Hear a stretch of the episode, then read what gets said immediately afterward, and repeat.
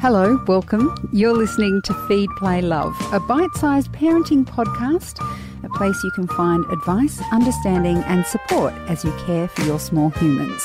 I'm Siobhan Hunt. We all know the saying, breast is best. But what happens when it's hard, it hurts, and it's just not coming together? According to recent research by Philips Avent, a third of Australians' mum are too embarrassed to talk about their feeding issues, and seven in 10 say it's physically and mentally exhausting. Edwina Sharrock is a midwife, the founder of Birthbeat, and a mum of two. Hi, Edwina, how are you? Hello, Siobhan. Thank you for having me. I'm really well. Why do you think mums feel embarrassed to talk about their feeding issues? Uh, well, I think it's I don't think that's a simple answer. I think it's a very um, big question for us to be answering. And I know that personally, like when I heard you just do that intro, I was like, oh, you know, going back to that feeling and that experience of myself personally feeling challenged with breastfeeding. So it's it's still quite raw, but it's it's it's so loaded, I think, is that there's this expectation that it will look like what it looks like on social media all glossy and you know um, mums looking like they have it together and you know doing craft with their toddler while managing to breastfeed you know i just look at those images and go that is not what our household looked like when i had a toddler and a newborn.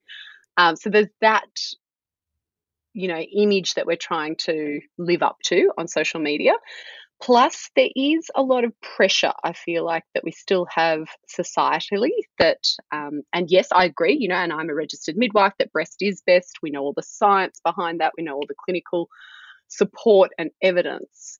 However, I think we also need to be really honest and kind and talk about it and say, but sometimes it can be really tough. And what are we doing to continue that conversation around that? That can help and support women, like that research that you referred to.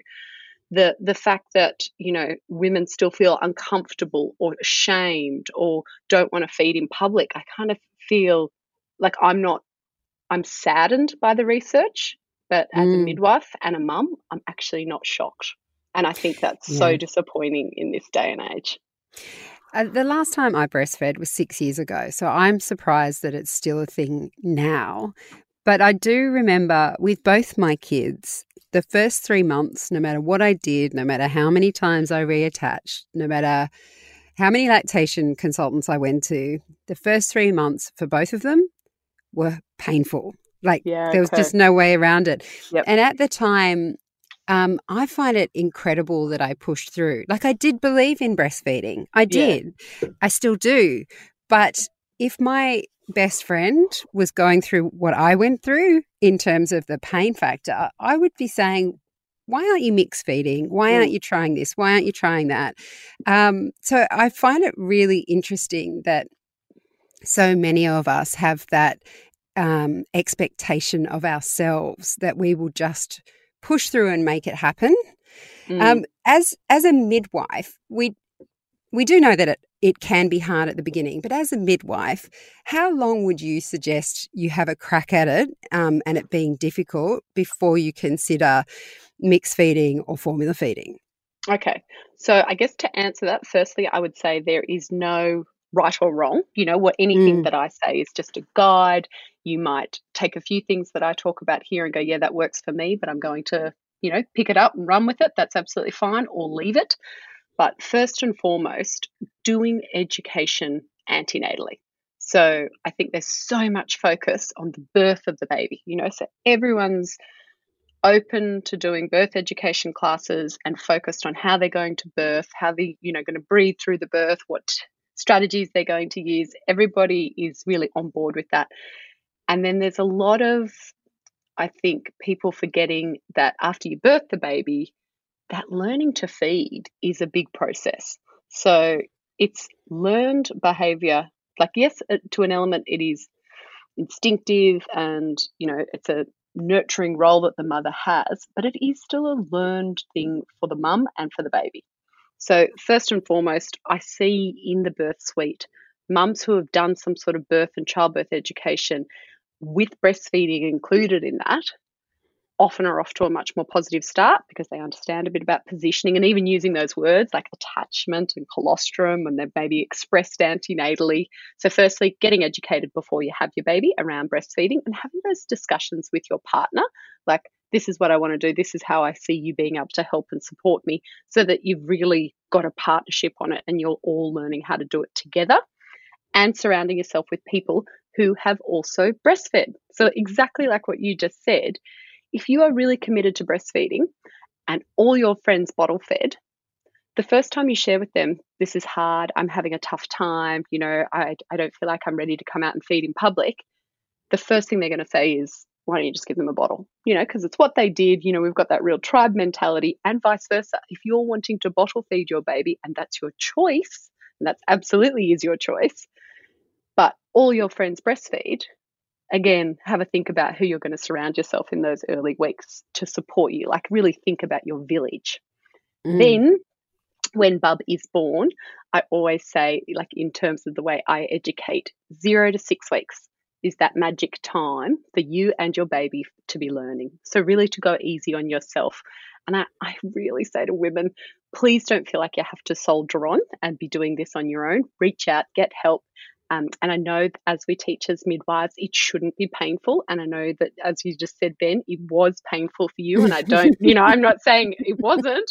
Uh, I also had that experience, but often it was because of damage that was done in those early first few feeds. So getting as much support you around you and having good attachment from the beginning, know, the correct attachment can make it a, such a more enjoyable breastfeeding journey. So they would be my my top tips get educated, mm. have the right support in village, and then from day one, be making sure that that attachment feels good for you. The research found that uh, seven in 10 say it's physically and mentally exhausting. Um, and that's a very high number. Yeah. Are we just letting women down? What kind of support are they lacking to, to be feeling that way?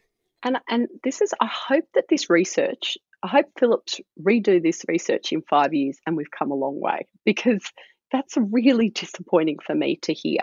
Um, and how I try and, and and I won't deny, yes, it is physically and mentally exhausting. You feel like you never get a break. Some days, particularly, and this is why it's really important to be open, open and honest about this, and not say, "Oh, you'll be fine, it'll be right," you know. And then women are going, God, no one told me about what to expect. And so I say to women in my course, you know, you might be feeding for up to eight to 12 hours a day in a 24 hour period. And when you hear that, it's like, oh my God, that's like, what? And, and hmm. but like, I'd rather that than women feel shocked and disappointed with the experience. Let's be honest and open about it. But then I say it's about the mindset of you know, women going, oh, all I did was sit on the couch all day. And I go, okay, is there another way that we could reframe this? Today, I spent the entire day sustaining another human life. Mm. Like, hmm. do you know what I mean? Like, think about the way we think about it. Today, I provided all the nutrients that this little human needs to sustain human life. Like, then mm. you go, wow, look at look at what I achieved. It's just what we, you know, that achieved. I'm doing little inverted commas, which I realize doesn't work on radio. Um, but like changing our views and our expectations of ourselves and others in that newborn period is what's going to help us. It's not so mm. much around the actual doing, but it's how it's seen and perceived. Really, we should be holding women, you know, in awe that wow, today you managed to keep a human alive with all the nutrients that they need. You mentioned there that it's good for us to admit when we've had um, our own struggles with breastfeeding because it, it's a it's normalizing the experience that it can be challenging, that it can be hard. Should we also be talking more about the alternative to breastfeeding, such as formula feeding or mix feeding? Um, just so that that idea of breast is best doesn't take over everything, including a mother's mental health.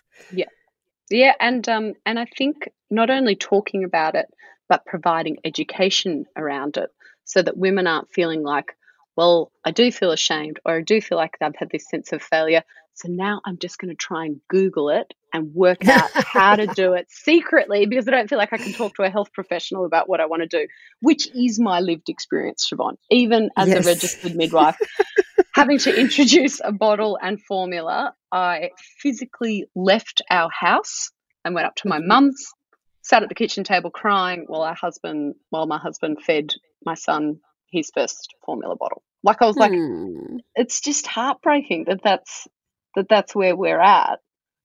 However, yeah. I can look back on it now and feel great gratitude that I actually had that experience because I'm such a better midwife. I'm such a better friend. I have so much more empathy for women who are experiencing the challenges of feeding and saying, every experience is different and this is your lived experience. How can I help you? With no judgment. It's not about this is what you should be doing, you know, because you don't need that extra pressure. It's about what no. can I do to support you. Well, Edwina, thank you so much for speaking with us today. Uh, my absolute pleasure, Siobhan. I hope to talk soon. Thank you.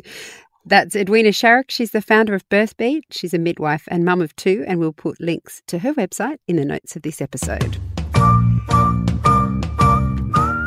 Feed, Play, Love is a babyology podcast produced and presented by me, Siobhan Hunt.